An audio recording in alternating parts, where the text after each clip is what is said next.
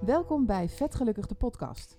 In deze reeks heb ik gesprekken met dik en dun over gewicht en de bijbehorende vooroordelen. Zelf onderging ik kort geleden een gastric bypass in mijn persoonlijke strijd tegen de kilo's. In mijn eigen proces had ik vooral behoefte aan optimistische gesprekken met hier en daar wat humor en zelfspot. En jullie misschien ook wel. Vandaar Vet Gelukkig, de podcast. Vandaag is mijn gast Glynnis van de Wind uit Den Haag. En Glynnis is diëtiste, maar in mijn ogen een vrij bijzondere. Glynnis heeft namelijk zelf een BMI van boven de 30, wat inhoudt dat ze obesitas heeft. Ja. Welkom Glynnis. Dankjewel Marlies. Ik denk dat dit een minst vleiende introductie is geweest die je ooit hebt gehad. Ik zou bijna willen nadenken of het wel eens erger is geweest. Nee, vind ik meevallen, want het is natuurlijk gewoon alleen maar een feitje over mij. Dus het maakt mij niet een vervelend mens of een lelijk mens, maar wel, het is gewoon waar. Ja. Ja, want hoe werkt dat voor jou in je praktijk? Hè? Want mensen komen bij jou binnen en ze zien daar een heel vrolijke Hollandse dame zitten die inderdaad overgewicht heeft. Ja. Wat is de reactie die je krijgt? Ik krijg wel eens reacties. Ik zie eigenlijk nooit in iemands blik van... oh, je bent zwaarder dan ik had verwacht. Maar ze zeggen het soms wel achteraf. Dat ze of blij zijn dat ik ook niet... wat zeiden ze nou? Ja, soms zeggen ze dat ik dat ze blij zijn dat ik niet zo'n spriet ben. Niet een spriet die mij gaat vertellen wat ik moet doen. Ja. En soms gaat het heel hard te zeggen... ja, want jij bent ook niet dun, hè? En dan zeg ik, nee, dat klopt. Ja. Nee. Ik moet eerlijk zeggen, want dat triggerde mij heel erg aan jouw verhaal. Van dan ben je diëtist. En ik vind over het algemeen de meeste diëtisten best wel vervelend. Dat ben ik dus met je eens. Dat mag je best... Sorry collega's, dat mag je best wel weten. Ja, ik word altijd zelf dat ik denk... jeetje, Mina, houd toch eens op. En met dagboekjes en afwegen en toestanden. Dus ik vind dat altijd heel lastig. En ik moet eerlijk zeggen, ik ging nadenken. Stel je voor, ik zou jouw praktijk inlopen. Dan was ik waarschijnlijk van die categorie geweest van ja, de lamme helpt de blinde. Ja. Hoe ga jij mij nou helpen? Bij de loodgieter thuis lekt de kraan. Dat. Ja. Hoe is dat voor jou? Want daar heb je vast over nagedacht. Ja, zeker. En daar heb ik ook best moeite mee gehad. Soms komt dat ook nog wel weer naar boven hoor. Dat ik denk van ja, kom op Glynnis, je hebt zelf... heb je ook niet de wijsheid in... Hoe zeg je dit? De wijsheid in pacht. Ja. Dus wat ben jij nou andere mensen aan het vertellen wat ze moeten doen? Maar ik merk dat er ook wel heel veel herkenning in... Tenminste, mensen voelen zich gezien en voelen zich begrepen.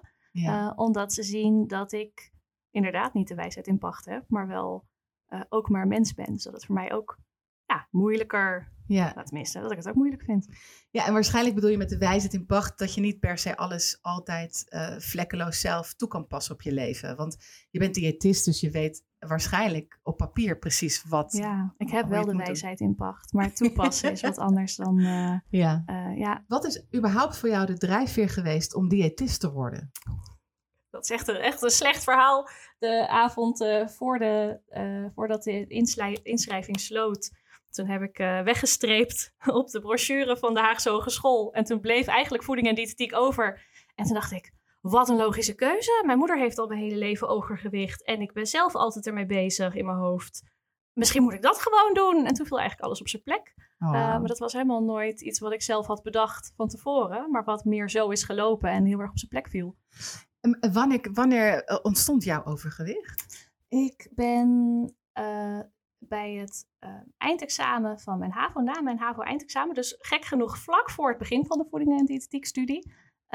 woog ik 75 kilo. Daarmee had ik een BMI van 25. Ja. En dat vond ik te veel. En ik had toen ook een relatie. En mijn vriendje die zei ook van... ik denk dat ik het al mooi zou vinden als je wat dunner zou zijn. En toen dacht ik, ja, dat wil ik ook. Ik wil heel graag 60 kilo wegen. En dan zat ik met het BMI ook precies... Daar hing ik heel veel waarde aan... Ja, dan moet ik precies zo tussen die 19 en 25, dat dan precies het midden, dat is dan 60 kilo. En ik denk dat ik dan gelukkig ben. Dat moet ik zijn.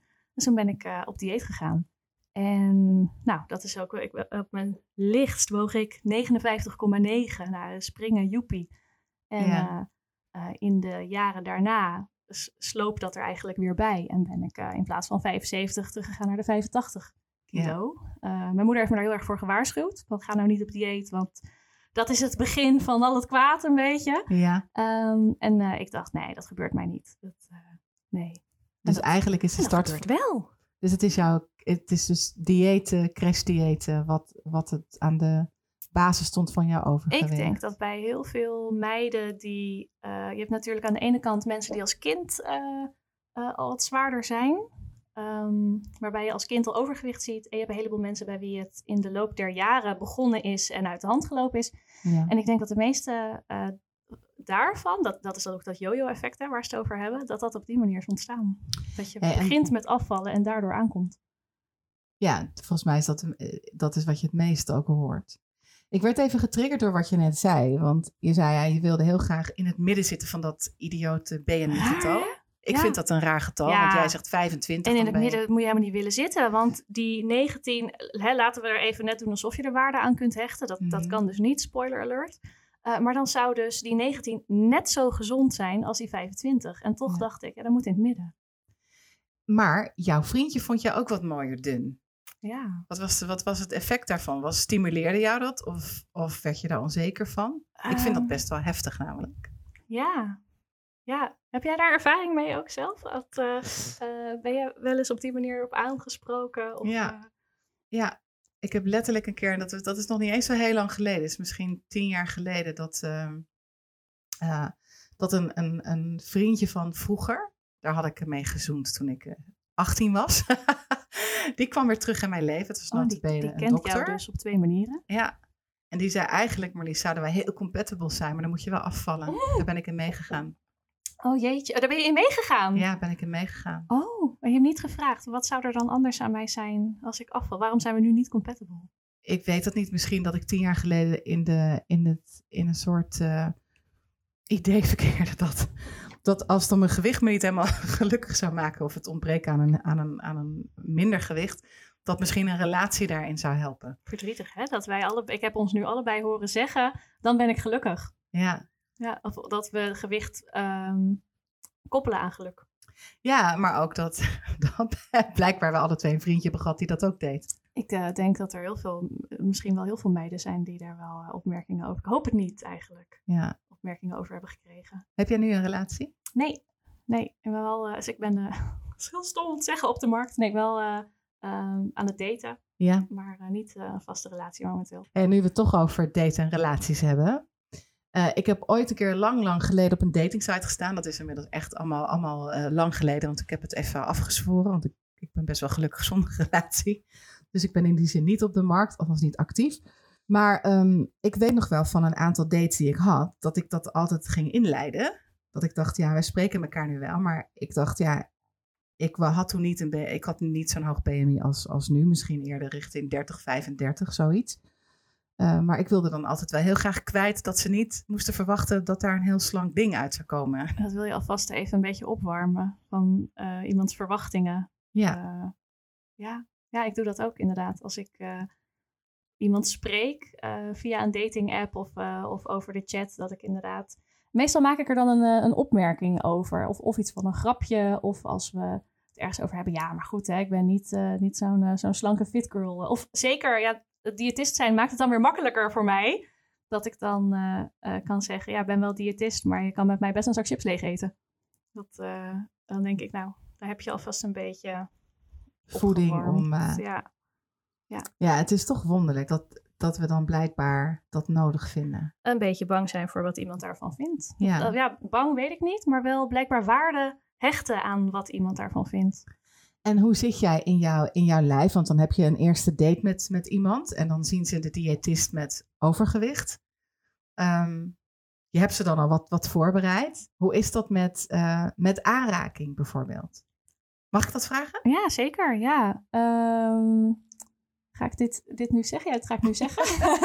Ik heb op het moment... contact met een jongen die vindt mij ontzettend mooi... en helemaal... die vindt alles aan mij heerlijk. En dat vind ik echt heel leuk. Dan denk ik, dat gun ik iedere vrouw en dat vind ik heel leuk. En ik heb het gelukkig nog nooit andersom mogen meemaken. Dat iemand echt een beetje afkeer heeft van je lichaam of iets negatiefs erover zegt. Ik ben van nature niet heel onzeker over mijn lichaam. Meer omdat ik vind, dit is, wat ik ook in jouw inleiding zei. Ja, maar dat is wat het is. Ik heb overgewicht. En dat is niet iets goeds, niet iets slechts. Nou ja, dat brengt risico's met zich mee. Die mogen we niet ontkennen, absoluut niet. Maar het heeft geen morele waarde, mijn gewicht. En mijn lichaam naakt is nou eenmaal wat het is. Ik kan een buik inhouden en... Doe je dat dan zo'n eerste date? Leuke vraag. Denk het wel. Ja, denk ik dat toch wel doe. Ja. Of dat ik expres een beetje rechterop ga staan. Ik zal niet een hele Instagram-pose aannemen. Maar wel dat ik een beetje let op hoe ik... Ik erbij sta, zit. Ik zat laatst ook te denken. Ik dacht, er kwam ook iemand langs waarvan ik dacht, oh, wat een leukert. En ik merkte dat ik ook op ging staan en mijn buik ging inhouden. Maar toen dacht ik, mijn buik is van zo'n omvang, dat zie je helemaal niet of ik hem inhoud. Ik denk dat het sowieso helemaal niet uitmaakt of je hem inhoudt of niet. Nee. Dat maakt niet uit, ongeacht wat voor maat je hebt. En nog een vraag, hè, want je zei, jij vindt het heel fijn dat jouw... datescharrel type in jouw leven, dat hij jou prachtig vindt en mooi vindt en heerlijk vindt. Vind ik een heel mooi woord trouwens. Ja. Over een lijf heerlijk vind ik prachtig. Is dat iets wat jou bevestigt? Word jij daar zelfverzekerder van? Of absoluut. Is dat er al? Ja? Nee, dat helpt absoluut. Ik ben niet onzeker als iemand het niet zegt. Maar je durft daardoor wel meer. Je denkt wel van, oh ja, ik mag er ook zijn. Ja. Ik ben ook wel een lekker wijf. Dat... En dat ben je trouwens ook, want je hebt een enorme uitstraling en Ik word er een beetje verlegen van. Oh ja, dat is echt heel leuk. Ik was, we hadden elkaar natuurlijk niet gezien en dan kijk je altijd naar elkaar. Jij zat ook naar mij hebben gekeken van, nou, zij is iemand met overgewicht. Ja, en, alleen een plaatje, even een profielfoto. Ja, en dan zie je elkaar en dan ga je toch even dat je denkt, oh, zo ziet een BMI van 30 eruit. En ik denk, oh, je bent prachtig. Ja, dankjewel. En wat je net ook even zei, was dat jouw moeder overgewicht had. En zij heeft je eigenlijk gewaarschuwd voor het... sterker nog, mijn moeder is toen ik als kind opgroeide heel voorzichtig met mij en eten omgegaan. Zo min mogelijk restrictief en heel veel vrijheid in eten. Als ik iets niet lustte, prima, proberen. En gaat het niet, dan gaat het niet. Ik hoefde niet mijn bord leeg te eten, want ze was heel bang dat ze daarmee overgewicht in de hand zou werken. Ja, dat kon ik blijkbaar alsnog zelf later.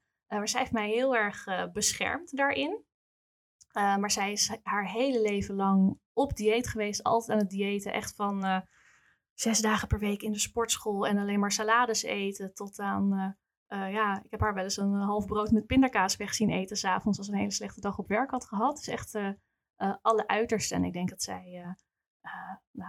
je zou haar wel wereldkampioen afvallen en aankomen. Kunnen doen. Dat is elke keer 20 kilo eraf, 20 kilo erbij. 30 kilo eraf, 40 kilo erbij. 10 kilo eraf. En nu heeft zijn dochter, die is diëtist. Heb je haar dan ook geholpen? Wil ik niet. Ik zeg wel eens dingetjes. Ze heeft in... wanneer is het geweest?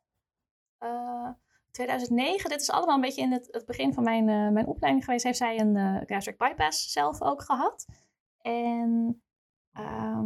zij is daar heel veel mee afgevallen en weer een klein beetje mee aangekomen. Je ziet dat heel veel, dat mensen 10% van wat ze afvallen weer bijkomen voordat ze stabiel raken. Dat is een beetje het gemiddelde resultaat. En zij struggelt nog steeds heel erg met eten. Dus soms hebben we het er wel over en help ik er of geef ik er wel tips of vraagt ze dingen. Maar we hebben ook wel eens dat ik denk, dat als ik voor jou... een dieet uitschrijven doe ik niet echt. Maar als ik jou zou moeten begeleiden, dan raak ik heel erg gefrustreerd van jou. Want ik ken je, ik weet hoe je bent. Die band moeten wij niet hebben. En wat is nu jouw mening over gastric bypass? Want je moeder heeft er nu 1. Ik heb er 1 gehad. Jij zit helemaal niet op het BMI dat je daarvoor in aanmerking zou komen. Al zou je het willen. Nee. Maar wat is jouw mening over een maagverkleining? Die verschilt heel erg per persoon. Ik heb heel veel. Ik heb ook ook wel eens een negatief advies gegeven aan zo'n kliniek over een cliënt. Dat ik dacht, maar deze meid die heeft nog zoveel potentie om in haar eentje af te vallen. En of deze jongen. Het zijn vaak jonge mensen bij wie ik denk van doe het nou niet. Wacht nou totdat je echt denkt. ik kom er niet uit. Maar ik kan het me ook heel goed voorstellen dat je 24 bent en nu alvast dat resultaat wil hebben. En niet over 5 dieetpogingen die allemaal mislukken. En ik vind dat een hele lastige. En ik denk dat per persoon dat te bepalen is. Wat ik heel belangrijk vind is om je te realiseren dat je lichaam wordt geopereerd en niet je hoofd. Dus niet je gedrag en niet je gedachten over eten. Je gedachten over je lichaam, die worden niet weggenomen. En dat daar altijd aan gewerkt moet. Tenminste, als je denkt dat daar werk aan de winkel is over zelfbeeld, over eetgedrag of wat voor gedrag, dat daar een operatie niet in zijn eentje alles oplost. Is dat ook iets wat je zei, je moeder die is ook weer wat aangekomen. Zie je dat dan in haar? Is dat dan iets wat je dichtbij ziet? Of is dat op je studie? Want jij bent natuurlijk diëtist en niet per se psycholoog. Dus jij kan natuurlijk ook maar een deel aanpakken. Ja, ik wil het niet een levenslange strijd noemen. Want dat klinkt heel verdrietig. Alsof je voor altijd aan het strijden bent tegen iets. Maar ik denk wel dat het je leven lang alert blijven is. En je leven lang opletten en er aandacht aan geven. En op het moment dat er een periode komt waarin dat minder goed lukt. Of waarin je merkt van, ik heb toch nog iets niet helemaal goed verwerkt. Of niet iets aangepakt zoals ik het had gewild. Mm-hmm. Dat de valkuilen wel heel groot zijn. Dat dingen op de loer liggen. Ja. Ja. Ik denk altijd, in mijn geval, denk ik, als ik het niet had gedaan. Dan had ik dezelfde strijd moeten leveren. Alleen dan was het er nooit afgegaan. Ja. Dus in die zin voel ik me... iemand met de ziekte obesitas, ik vind dat altijd best wel zwaar. Dat mensen zeggen, het is een ziekte. Ik denk, dat is wel zo, want het is gewoon, staat in de boeken. Ja. Dus het is gewoon zo gedefinieerd. En nu ben ik patiënt. Dus ik denk dat het in die zin is. Voel jij je ziek? Nee, helemaal niet. Nee, ik voel me nu bevrijd van een soort rugzak, nu ik deze operatie heb gehad. Omdat er is voor mij een soort hoopvolle toekomst. En dat was er niet, omdat ik blijkbaar gewoon echt niet op mijn toppen kon functioneren met overgewicht. Daar had ik heel veel last van. En ik was erg bang voor de gevolgen ervan. Ja. Dus voor mij was dat uiteindelijk na 3 jaar heel goed nadenken, wikken wegen, heel veel onderzoek doen. Was dat voor mij de uitkomst. Ja. Maar zou jij het mensen aanraden in je praktijk? Ik zou vooral aanraden wat jij zegt. 3 jaar lang wikken en wegen en... heel goed erover nadenken. Maar ik raad hem ook wel. Ik raad wel regelmatig aan om het toch te overwegen. En dat is met name wanneer ik zie... Kijk, we leven echt in een wereld waarin overgewicht er moet zijn. En iedereen moet thick zijn. Dat is ineens het nieuwe beauty standard. Dat vind ik wel leuk ergens. Maar we mogen gewoon niet die gevaren van overgewicht ontkennen. En... Het vaakst raad ik hem aan wanneer iemand echt fysiek last heeft van zijn gewicht. Dat je echt ziet, hart- en vaatziekten, diabetes. Dat ik denk, maar er moet nou echt wat gebeuren. Want je lijdt hier zo ontzettend onder. Ja. En dan vraag ik, weet je, overweeg het. Want misschien is het wel de oplossing. Nou ja, oplossing. Misschien kan het je helpen. Mm-hmm. Ik raad het ook wel eens af als iemand echt een heel... Er komen een heleboel mensen bij mij met de buurvrouw is geopereerd. En dat wil ik ook. Je wil ik niet weten hoeveel mensen ik bij me krijg met... Ik moet 4 maanden bij de diëtist geweest zijn, want dan mag ik geopereerd worden. Dus daar is helemaal geen serieuze intentie om bij mij wat dan ook te leren. Dan denk ik, als je hier toch bent, dan gaan we dus wel iets over gezonde eetgewoontes leren en over voeding. Zeker wanneer iemand een heel verstoord eetpatroon heeft, dan denk ik, maar dat gaat een operatie niet voor jou oplossen. Dat zijn echt de mensen die evenveel aankomen als dat ze afvallen. Dan zou ik het bijna afraden, inderdaad. Wat je inderdaad heel terecht zegt, is dat ik denk dat maar een klein deel van resultaat in de toekomst is de hoeveelheid die je kan eten na zo'n operatie. Ja. Maar, en daarnaast natuurlijk de kwaliteit van wat je eet. Maar ik vind het meeste in je hoofd zitten. Het allermeest, de grootste verandering die ik heb moeten ondergaan, die zit in het denken over mijn lichaam, die zit in het denken over hoe ik ben opgevoed, wat ik mee heb gekregen van vroeger. Of dat heeft te maken met acceptatie van anderen, zelfacceptatie. Kun je daar een voorbeeld in noemen? Ik ben opgevoed met een moeder die ik eigenlijk nog steeds in mijn achterhoofd hoor, met trek wat aan, doe wat aan over je billen, want je wordt te dik. Dus ik ben heel erg met een angst voor dik worden opgevoed. Maar jouw moeder ook. Ja, dat is echt heel raar. Nou, en ik denk dat dat komt omdat zij altijd op dieet was. Ik het toch wel bij haar zag. Maar ik weet wel dat ik vroeger... Het is heel grappig. Mijn referentiekader als klein meisje was... Mijn mama was dik. Dus en toevallig was de moeder van mijn beste vriendinnetje ook dik. En ik dacht dan, als je volwassen bent, dan ben je dik. Punt. Dat was wat ik dacht. En op een gegeven moment kwam ik erachter van... Oh, jullie moeders zijn allemaal dunner. Oh, dat is blijkbaar niet vanzelfsprekend dat je volwassen bent en dan ben je dik. Maar ik heb daardoor nooit echt een negatieve connotatie aan gewicht gehangen als kind. En ik denk dat ik dat nu...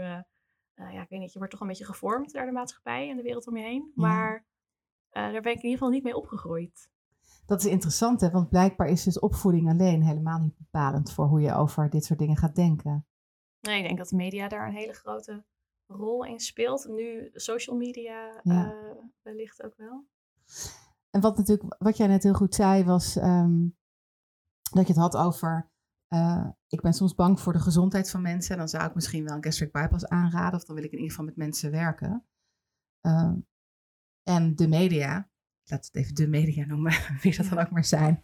Daar zit natuurlijk wel een verschuiving in op dit moment. Hè? Je hebt veel meer curvy models. Nog niet genoeg, denk ik. En je hebt veel models die misschien niet meer standaard zijn. Of die misschien wel... Het is een meisje met het syndroom van Down, is model, et cetera. Ja. Dus dat is allemaal supergoed. Maar jij zegt natuurlijk ook, op een gegeven moment is het ongezond. En dat vind ik wel eens lastig in de discussie, maar ook in mijn eigen hoofd. Dat ik denk, ik word ongezond. Maar er wordt ook van me gevraagd dat ik mezelf maar moet accepteren zoals ik ben. Ja. Dus ik vind die scheidslijn heel moeilijk. Hoe doe jij dat? Ja, vind ik een hele moeilijke.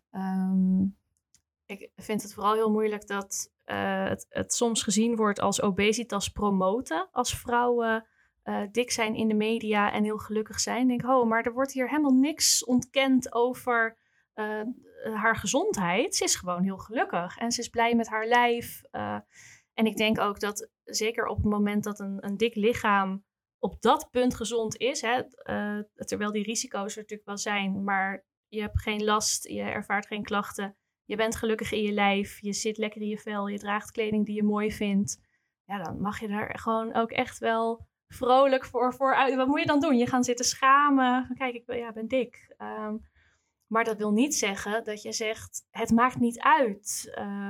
Ik vind dat een hele lastige. Want er zijn natuurlijk ook meiden die dat wel zeggen. Van, ja, het maakt niet uit.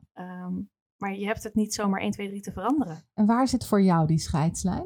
Bij mijzelf? Ja. Precies in die... Dat was vorig jaar zomer, 2020. Toen zat ik precies op maat 46, 48... en toen kon ik niet gewoon de H&M inlopen en een jurkje pakken. En dat vond ik echt heel lastig. Dat ik dacht, nu ben ik dus plus size.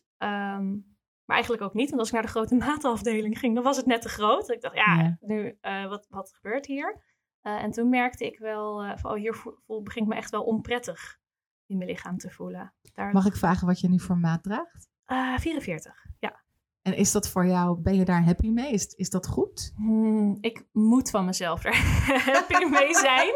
Omdat toen ik maat 38 had, wilde ik maat 36. En toen ik maat 40 had, dan wilde ik maat 36. En toen ik maat 44 had, de eerste keer, toen wilde ik maat 40. Dacht ik, maar dat was eigenlijk misschien ook wel goed. En toen liep dat nog uit de hand. Had ik maat 46, bijna 48... Ja, en toen wilde ik misschien toch weer naar... Dus nu denk ik, nee, je moet ergens moet je een grens trekken.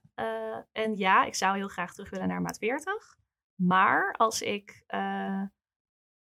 voor altijd maat 44 zou hebben... dan moet ik daar gelukkig mee zijn van mezelf. Ik durf nog niet te zeggen, dan ben ik daar tevreden mee. Want dat ben ik nog niet.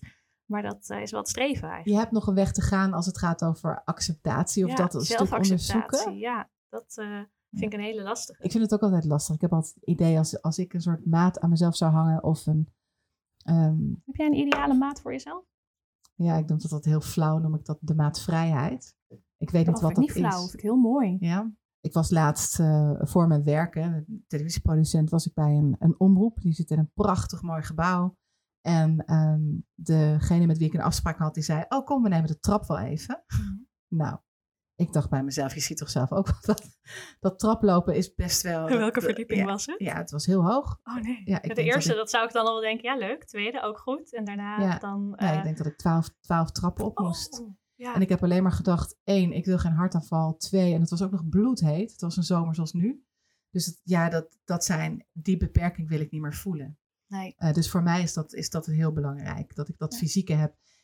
En wat ik ook niet doe is, als mensen zeggen, we gaan met z'n allen naar het strand. Denk ik, ja, zonder mij. Dag. Ja, waarom? Ik laat mezelf absoluut niet zien. Ben je gek geworden? Weet je dat ik het heel... Maar waarom? Waar heeft dat mee te maken?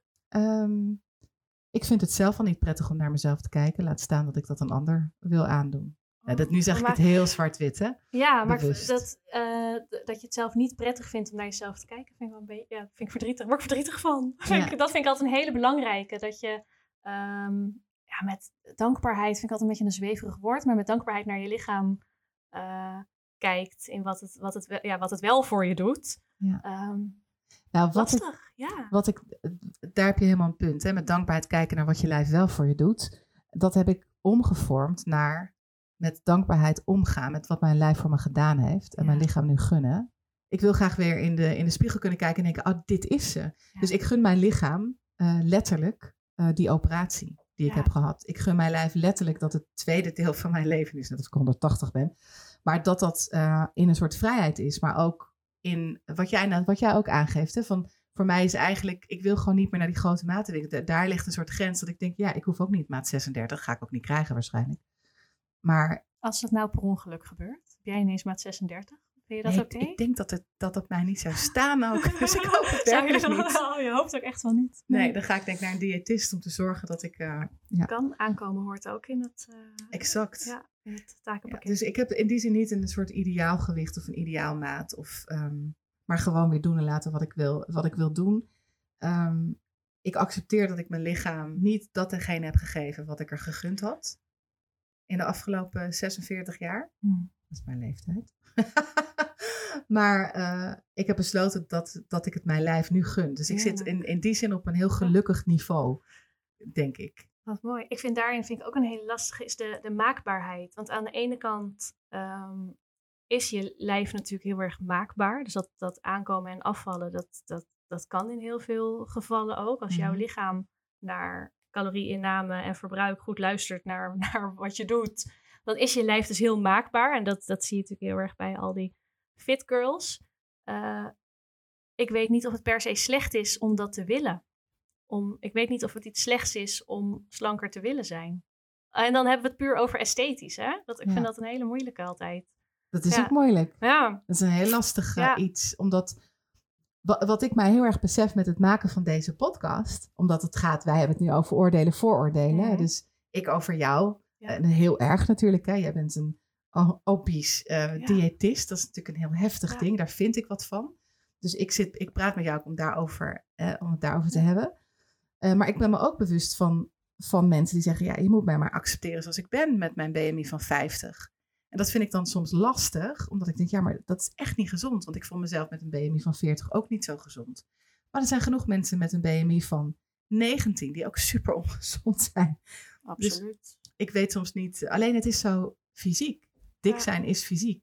Je moet iemand met een BMI van 50 natuurlijk gewoon accepteren. Zeker. Maar daarmee kunnen we niet ontkennen wat de risico's zijn. Ik denk dat heel belangrijk is. Want je mag er zijn. Of je nou het BMI... Ik ken niemand met een BMI van 70. Maar ook dan mag je er gewoon zijn. Maar het is wel... Zo iemand heeft zoveel meer klachten, moeilijkheden in het leven. Nou, fysiek word je gewoon beperkt. Ja. Het is niet alleen maar iets esthetisch. Want esthetisch zou ik zeggen, is goed, je mag er zijn. Ja. Je mag alles vinden, alles willen en alles nastreven. Maar het kan ook zijn dat wij natuurlijk zo gevormd zijn door de omgeving om ons heen, dat wij ook geluk koppelen aan gewicht of gezondheid daaraan koppelen. Dat is een soort morele kwestie. Het is geen morele kwestie, maar dat je daar een waardeoordeel aan hangt. Ja. En daar ligt natuurlijk ook heel erg een stigma van... dikke mensen zijn dom en lui. En wat hebben we nog meer? Gezellig. De slechterikken in de film. Ja. Maar het wordt altijd wel neergezet als iets buitengewoons. Of iets abnormaal klinkt zo. Maar Dus maar iets wat je in ieder geval moet veranderen. Eigenlijk, ja, vaak de maatschappij wel. Is erop geënt dat jij moet afvallen. Mijn moeder zei, pas op, want word je dik. Blijkbaar was het heel erg om dik te worden. Ik denk een hele beklemmende angst. Want je bent dus bang voor iets wat nog helemaal niet speelt. Waar je bang voor bent, dat word je misschien wel. Ik denk dat dat voor mij wel voor een deel geldt. Ja. Nou, het houdt je daardoor dus bezig. En ik denk dat inderdaad alles waar je aandacht aan geeft... wordt groot. Volgens mij weten we heel veel niet, Glynnis. Ja, zijn er dingen die we wel weten? Wat? Nou, dat is misschien wel een mooie afsluitende vraag aan jou. Want dit is natuurlijk ook jouw vakgebied en iets wat heel actief is in jouw leven.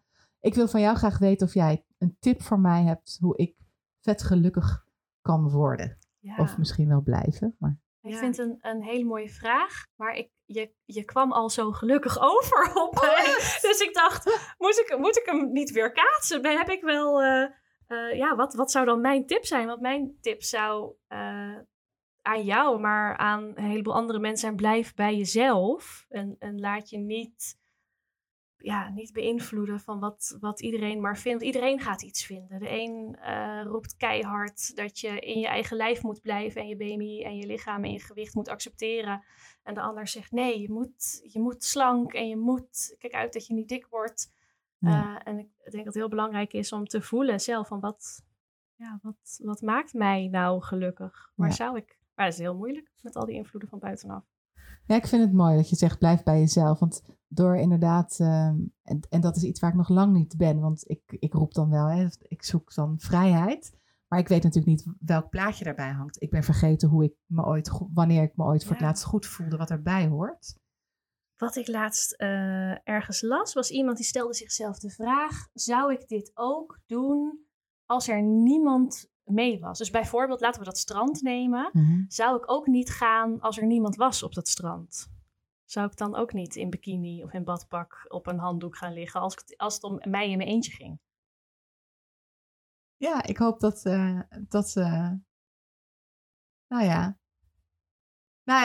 wat ik van jou hoop mee te nemen is dat er een moment komt dat ik over mijn lijf denk, wat een heerlijk lijf. Ja. Dat vond ik denk ik de mooiste uitspraak die je maakte, die jou soort van denk ik ook vriendje. Wel het beste compliment wat ik heb gehad het laatste jaar. Ja. Prachtig, nou. Op een heerlijk lichaam, dan maar. En dank je wel voor je tijd. Vet Gelukkig is een podcast van Stepping Stone Producties. Benieuwd naar meer? Voeg dan deze podcast toe aan je lijst. Check onze Instagram @vetgelukkigdepodcast of www.